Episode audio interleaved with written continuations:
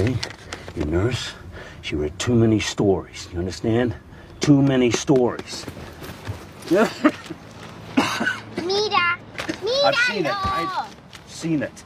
Okay? This all here, none of this. No, no existo. Okay? You understand me? This Eden does not exist. No, no. It's a fantasy. Okay? See that? Th- th- those are the names of the people who just made this. they made this whole thing up. Okay? This whole it happened once and they just turned it into a big fucking lie. That's all this is. No. Llévame, mira. Aquí, Fuck. aquí quiero que me lleves. Mira. No. I know. I understand. This is aquí están mis This is a long way. You understand? I am not taking you to North Dakota.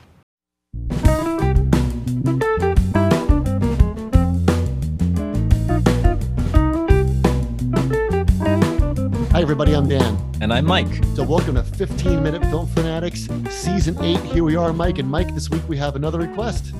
This one's from Harry in Wyoming. Harry in Wyoming wants us to do Logan by James Mangold, 2017. Um, Mangold wrote the screenplay with Scott Frank and Michael Green. So, here we go. Mike, in part one, we always talk about our overall take on the movie. So, we had both seen Logan before in the past, Mhm. never discussed it, watched it this week to do the podcast. So, here we go. Part one, overall, what's your take on Logan?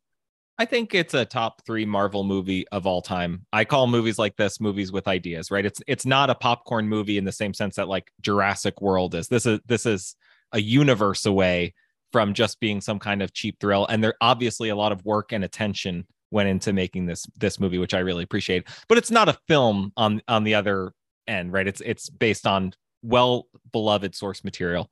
But you do That- get one oh yeah, go ahead. I was gonna say, you know that you just made a you just made a bunch of listeners say technically it's not a Marvel movie because it doesn't take place in the MCU because the the X Men are all in this other universe. But we'll keep going. It would it would be mean. much to their credit if it were because it would it would elevate the the, whole the universe as a whole. Uh, you get one thing with this movie, which which is obvious, which is Hugh Jackman is probably the best actor to play a superhero of all time. He's truly a classic triple threat. He can sing, act, and dance, although he only does uh, one of the three uh, in this movie. And uh, you get the inimitable Patrick Stewart, who I love, uh, who's absolutely fantastic in this movie. It's got a great ensemble cast, uh, including the villains, and I, it's just enjoyable all the way through. My my favorite thing to say about the second Wolverine movie is that the whole thing should should take place um, on top of a bullet train. There's a famous fight scene on top of a bullet train, and I think it's the same team. But what they definitely got right in this movie is it's certainly Im- impelled forward. Uh, you, you feel like you're being carried forward. It feels uh, shorter than it is, and and overall, it's it's very enjoyable. Yeah, I watched it. I watched the noir version, the black and white version. Now you watched it in color this time, right? I did.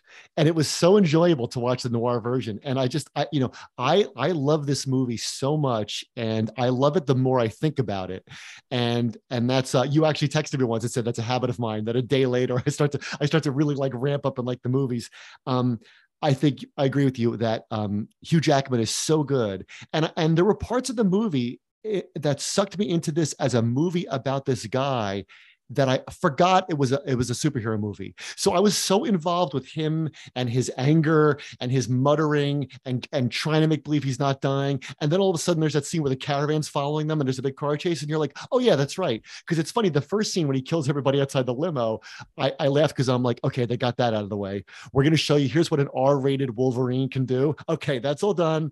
The wrong guys pick a fight with them. Let, let let's start the movie. And I found myself getting sucked into the human elements of the movie just as much as the action stuff.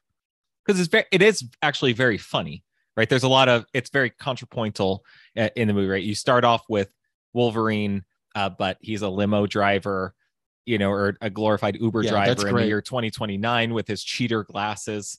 Uh, he lives just over the border in mexico so he can keep you know professor x safely away from people uh, it's it's very well set up and very imaginative which i i, I really enjoyed that apart from the performances It's also the second film we've actually done this season where a bald guy disintegrates in sunlight. Because we did not. That's true. we did Nosferatu as well. i hadn't thought of that That's how good we are. So we, you know, I love. We talked about Hugh Jackman. I love his performance in that. Everything about this movie is him being old. Like he's supposed to be like I think 170 years old in, in the in the universe, right? Um, and he acts that way. Like he begins in a cemetery. He, he wants to die, but but he can't kill himself. He's miserable, right? He's like this hero gone to seed, and that's why Caliban says to him, you know, something is happening to you, Logan. Like you know, you're sick. I can smell it, and everything about his despair is, is so good. Like um, and that's why he even dies in the opening scene, quote unquote, dies, you know, and, and then comes back. But his simmering anger, and I'll talk a little later about this, about why it's in there. Is, it, it, I think it's so convincing, and Hugh Jackman is so good to bring that off. And let's talk about this. The whole movie is modeled on Shane, right? And that's they're watching Shane. We did Shane already this season, right? So, so what's your take on that? Well, here's the thing that I think it it takes from Shane the most, which I think is beautiful, which is that Shane implies a history with no flashbacks. I don't know if you're as annoyed by flashbacks as I am, right? But the beautiful thing about it is that it implies it the same way that the searchers implies a history without flashbacks. And so what you get is real uh, sublimated emotion instead of something cheap, right? So that you can have another scene or you can just lengthen the movie. Clearly, whatever happened in Westchester, which is what's what's broken Wolverine's heart that his friends are dead, is never depicted. Well, right? it's, it's, not depicted, but we know what it is. Is that Professor X had this? we know, we know we know we know exactly what happened, but we know long before that he was already embittered. Right when he looks at the comp, the closest to the flashback you get is that when he looks at the comic book, right? He said it didn't happen like that. So something like it happened, and it, it's enough that it touches a nerve for him to even try to remember who he is. And so he's both clinging to who he is, but he, he can't bear it, right? What, what would that feel like? What would that be like? That would be like you had something inside your body that was a part of you, but it was poisoning you. And so I, I think that that's really beautifully done and well dramatized. Yeah, absolutely. And I would I just want to go on record as saying, because I'll admit it when things happen, history without flashbacks. That's good, man. That that that is a that is a sweet phrase. That should be the name of your memoir someday. History without flashbacks. Well, it's also funny that he's like Shane in that, like, you know, we'll get into this later, I assume, but but you know, he he doesn't want to be the Wolverine anymore he, he doesn't want to be Wolverine. He says it's all garbage. It's not who I am anymore. And I like what you just said that he's so hurt by what happened with Professor X that he's got to keep him, you know, over across the border in that big, that big metal thing and give him the drugs. That there's this, he's been put into this. It's it's kind of funny because Hugh Jackman is like so ripped and so tough, but the movie puts him in this strange domestic space like think of all the domestic things that come up. Like with with Professor X, it's like he's taking care of an older elderly parent, right? Who just complains. He's like Livia Soprano, right? He makes him take the drugs, like it's for your own good. And he's like, no, you're waiting for me to die. And he says, like, you're a disappointment to me. He says all the things you don't want your old father to say to you, right? He's got to take care of Laura, the wild kid, and like teach her table manners, right? Um, there's a great bit in the store where she goes nuts and he's like, not okay, not okay. Um, Caliban is like his nagging, you know, Alice Kramden, you know, like I'm doing your washing and ironing, and like I can't help you if you won't talk to me. Um, and it's almost like when he takes Laura in the woods, it's like take your child to work day. So it's kind of like he's got all these domestic um, vexations pulling at him, and he, he it, that's not who he was, and he's trying to keep up with that. But he, but he, that's why he keeps drinking.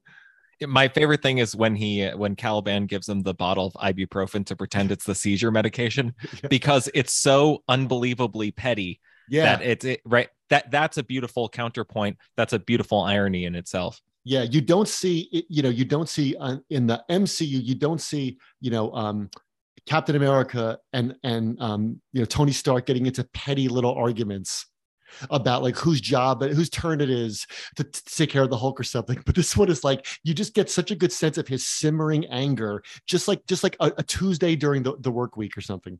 And i i think if I had to imagine what reminded the writers of Shane or how it's the most like Shane, it's in the costume.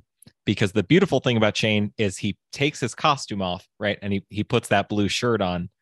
But when you look at the Wolverine lumbering around in the clothes that he wears in 2029, it's a shock to see the the old blue and yellow costume from the comic books, right? It, it, they make it look as comical as possible to you by trying to make outward reality look super gritty. And I think if if if there's one little rhyming moment that could have gotten a writer started, how is this like Shane or reminded them like Shane? I think it's in the costumes. Yeah, and that's why we're jumping way ahead. But that's why I love it when the kids shave his beard because they want to, they just want to give him that they want to give him like the Wolverine haircut. And that's part of it is right. Is like he's he doesn't want to do that anymore, just in the way Alan Ladd doesn't want to be a gunfighter. He wants to take out the tree stump, you know, and, and help run the farm and things like that. But circumstances force him into becoming this thing he tried to avoid. And that's what kind of happens in this movie as well. He doesn't want the haircut. He doesn't want them, he doesn't want the claws anymore, but but circumstances force him to use them.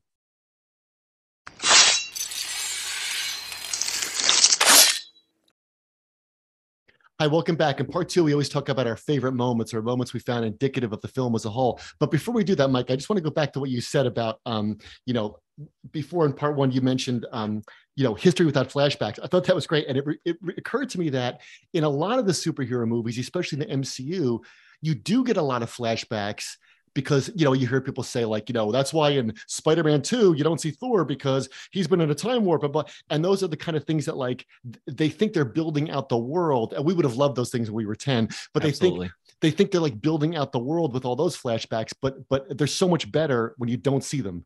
Yeah i think it's because none of those characters have real emotions so all you have is information so they'll give you as much as possible. Yeah, and Hugh Jackman carries off. You need a certain kind of actor to convey a history without seeing that history, like him and like John Wayne and the Searchers. Okay, so what was one of your favorite moments in the movie? So my favorite moment was it looks like we're about to have a huge chase scene with the limousine as they're trying to drive away from the compound. And so they do something that every hero does in a movie, which is you got to drive the car through the fence. But in this case, it's a locked gate that bends and bends and bends and then ultimately doesn't snap. And so while the motorcycles are surrounding the limousine, he's got to put it in reverse, which of course uh, uh, exposes their broadside, which is totally riddled with bullets um and that's that's a lot that's the feeling of the film. This happens over and over again. It's kind of it's the film's main point is that the things that you expect to happen in movies don't happen in life right? And it, so the heroes make friends with the family you know spoiler alert everybody in the family dies right? They they go to stay at the hotel to have That's a nice shocking. family right? And and it's a te- it's a terrible moment but it's it's it's it's just the gate all over again. And as soon as you right as soon as you even see the limo driving at the gate you're like oh no that's no. Yeah. right? And it's the same thing with it's the same thing with the family. It's the same thing with the with the final scene. It's the same thing when you see the shocking uh, young hugh jackman which by the way let me say that i i really hate that technology but this is the only time that i really don't hate it any other movie we've actually ever watched or discussed that uh, that has this technology in it you you know really grinds my gears. And there's nothing worse than arnold schwarzenegger in terminator salvation which you know god forbid we ever do on this podcast. I don't even want to do a one shot about it but you know that's that's just a pet peeve of mine which works really well right? But you're like it it is right it is but it isn't. And so it's about the the nature of you know filmic truth but it's leaning on what you know about films. And so it's an inherently kind of tongue-in-cheek universe or inherently ironic universe yeah. because it they don't dramatize things that way in their universe but they expect you to know and have certain expectations. That's great mike because of course like that's what that's like lesson 76 for movies. Any gate you can get through any gate with a car it doesn't matter. And the gate will snap open. So when that gate doesn't open, it's just like a, you, you could see, you could just imagine, you know, a wolf, uh, Logan say like, it's another damn thing. And every single time, like, and getting angry angry. And also what you just said reminded me of, of a movie we've, we've done in the past that we both really liked, which is Zodiac. That's another movie that constantly upsets every movie assumption about a killer you think you're going to get and all the unease that, that occurs because of that.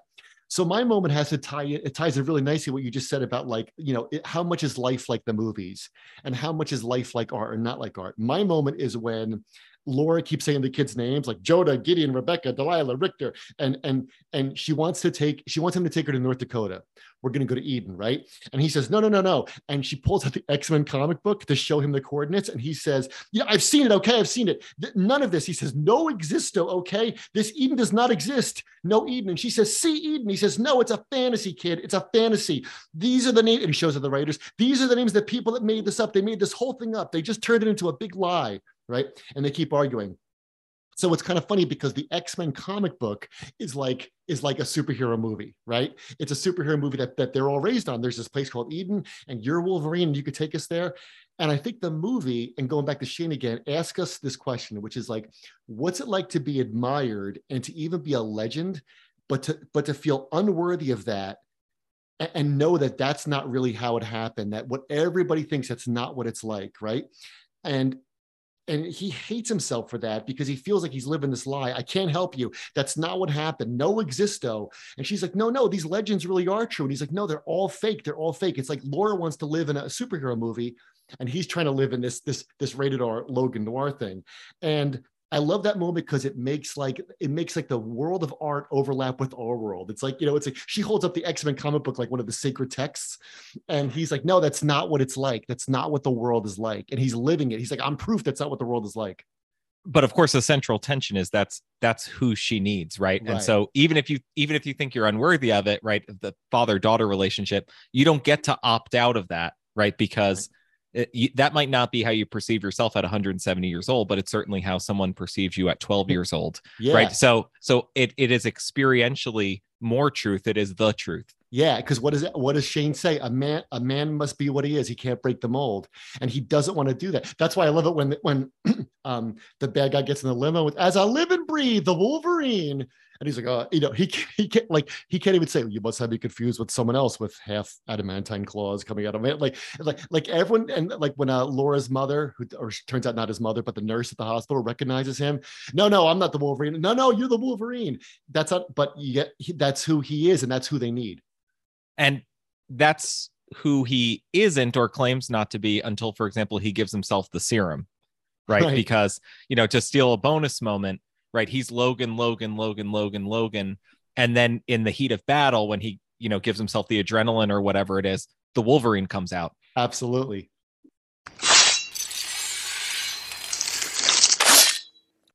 okay welcome back so in part three. Of course we always talk about the title or the ending or the key takeaways. Dan what do you think about the ending I, have a lot to say about the ending and the title. Now, the title seems self self evident, but I think the title's interesting because you know he already made the Wolverine. I guess they could have done like Batman, like the Batman and Batman, and they could have just made one called Wolverine. But I think it's interesting because the movie's about how he doesn't want to be Wolverine; he wants to be Logan. And this goes back to my moment, like you know, we watch Superman and we want to be Superman. Like we, no one watches Superman and says, "I'd like to be Clark Kent." We don't watch Batman and say it'd be cool to be Bruce Wayne. Maybe it'd be cool to have Wayne Manor, but you know, like it, it'd be much cooler to be to be Batman. But here it's kind of flipped. Here the hero is saying, "Listen, being Batman ain't all it cracked up to be. Being Wolverine, I'm telling you, it's not worth it. Like it's not all it's cracked up to be. I wish I could just drive the limo around and have nobody bother me." So I think at the end, when it ends with with him dying and and the eulogy from Shane, right? There's no more guns in the valley. So you know, Laura, the kid, is created as a weapon, but now she can be a person. There's hope for her to be a person, right? And, and that's what I think the movie's about: becoming a human being. That's why when he's dying, he says, "So this is what it feels like," because he's never felt that before, right? And you know, he, he wants her to like to be the opposite of what they made her to be. He says, "Don't be what they made you." And I think both Shane and Logan are movies about somebody who's like larger than life and a legendary person who tries to turn his back on that legend and say it's not all it's cracked up to be. It brings a lot of pain. It's history without flashbacks, but then he has to use it because as, as Logan says, bad shit happens to people I care about. And he wants to not care. And he, he wants his heart to be more bulletproof than it is, but but it's not. And and that I think that that's what I think is interesting about the movie. It's about a guy that he is Wolverine, but he wants to be Logan, and then he's got to be Wolverine at the end again. so i i i do like this movie a lot i just want to complicate one notion about the ending which is i think why i liked it more on my second viewing than my first but here's kind of what was going on in in my mind which is we know that that logan sets up this ironic universe throughout the first let's call it 95 minutes of the film but it gives you poignancy through the last 5 minutes Logan builds a universe where guns are suddenly pulled on people, people get sneak attacked, you get surrounded while you're not looking, right? Cal- Caliban surprises the guards and has the grenades, right? There's there's no glorious death for the grenade. He just blows everybody up, right? Professor X dies suddenly, right? He doesn't get to say goodbye to Logan.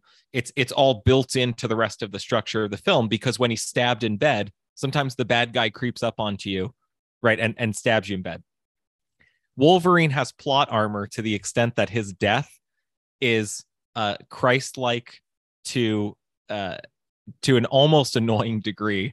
Uh, right, just in the sense that, th- right, they want to they want to draw out that Wolverine is sacrificing himself for his for his kid. Sometimes sacrifice looks like Caliban sacrifice, right, which Yeah. is a sudden grenade explosion but that's right fear the light but that's not what's going to happen to to wolverine right wolverine dies slower than vader you know and and manages to settle 170 years worth of you know psychological pressure that's on his brain gets resolved in the last two minutes and so kind of shane builds a universe where it's like good will triumph good will triumph good will triumph good will triumph and it's kind of a draw at the end Logan builds a universe where it's like evil has triumphed, evil has triumphed, keep your head down, evil has triumphed, and all of a sudden every everybody's a, hero at the end. Now, is that the is that the exit that Hugh Jackman deserved from the franchise? It is. Yes. He he deserved it. I understand I understand why it was done. But if you look at the rest of the film as a whole, it's a suspiciously square peg. Uh, and it just stood out for me j- that the the final the final death scenes, the final fight scenes are incredible. Yeah. Well, so you're accusing the the very ending of sentimentality that's out of place in that universe? Yes. All right. Well, I, I I'm I'm saying they built they built a structure that that you wouldn't expect, right? If you see a Christmas tree, you expect a star at the top, right? And it's it- right.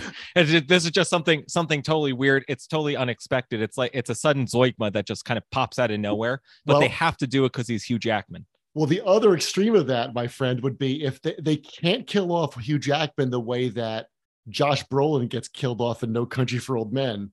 Remember how he gets killed off? Sure. Now, Like I- off screen, he smiles, and that's it. You're like, wait a minute, he's dead. Like, so that's the that is that is the that is the, I think what you're talking. That's the universe that Logan happens in, right? I mean, like like he can't I- die that way. I understand there, but there's got there's got to be there's a spectrum between that and Boromir. And this, this is like a this is like a, a nine out of ten Boromirs, you know, where he's just been he's been he's been look how many times he gets stabbed. Just I don't know if you own the movie, just rewatch it. I, I get that he's the I get that he's the Wolverine in the moment, but I I'm given that nine out of ten Boromirs, and I'm He's just saying of it's, it's- adrenaline. He took all the adrenaline because he knew it was going to kill him, but he had to he had to be he you know he, he had to he had to put on the fringe jacket and go face Jack Palance. You know, I for the get good of the I get it and I'm with Yeah. it. I just, you know, there there's a there's a certain drawn out drama to it that they that the writers are too smart. I know that they know that it doesn't fit in the movie and they were like, "Eh, I guess we're doing it. Yeah, know. I- forget it. Yeah, okay. I mean, I, I I thought it fit. I was I was totally I was totally with it. I was totally with it. So, well, thanks for listening to our conversation about Logan, and thanks for the recommendation. We hope you've enjoyed this conversation. It was fun to watch the movie again. You could follow us on Twitter at 15min film, and you can also follow us where, Mike? Letterboxd. Follow us on Letterboxd. Let us know what we should watch next. We're still rolling and we're still taking requests. Thanks so much for listening, everybody. We'll see you next time.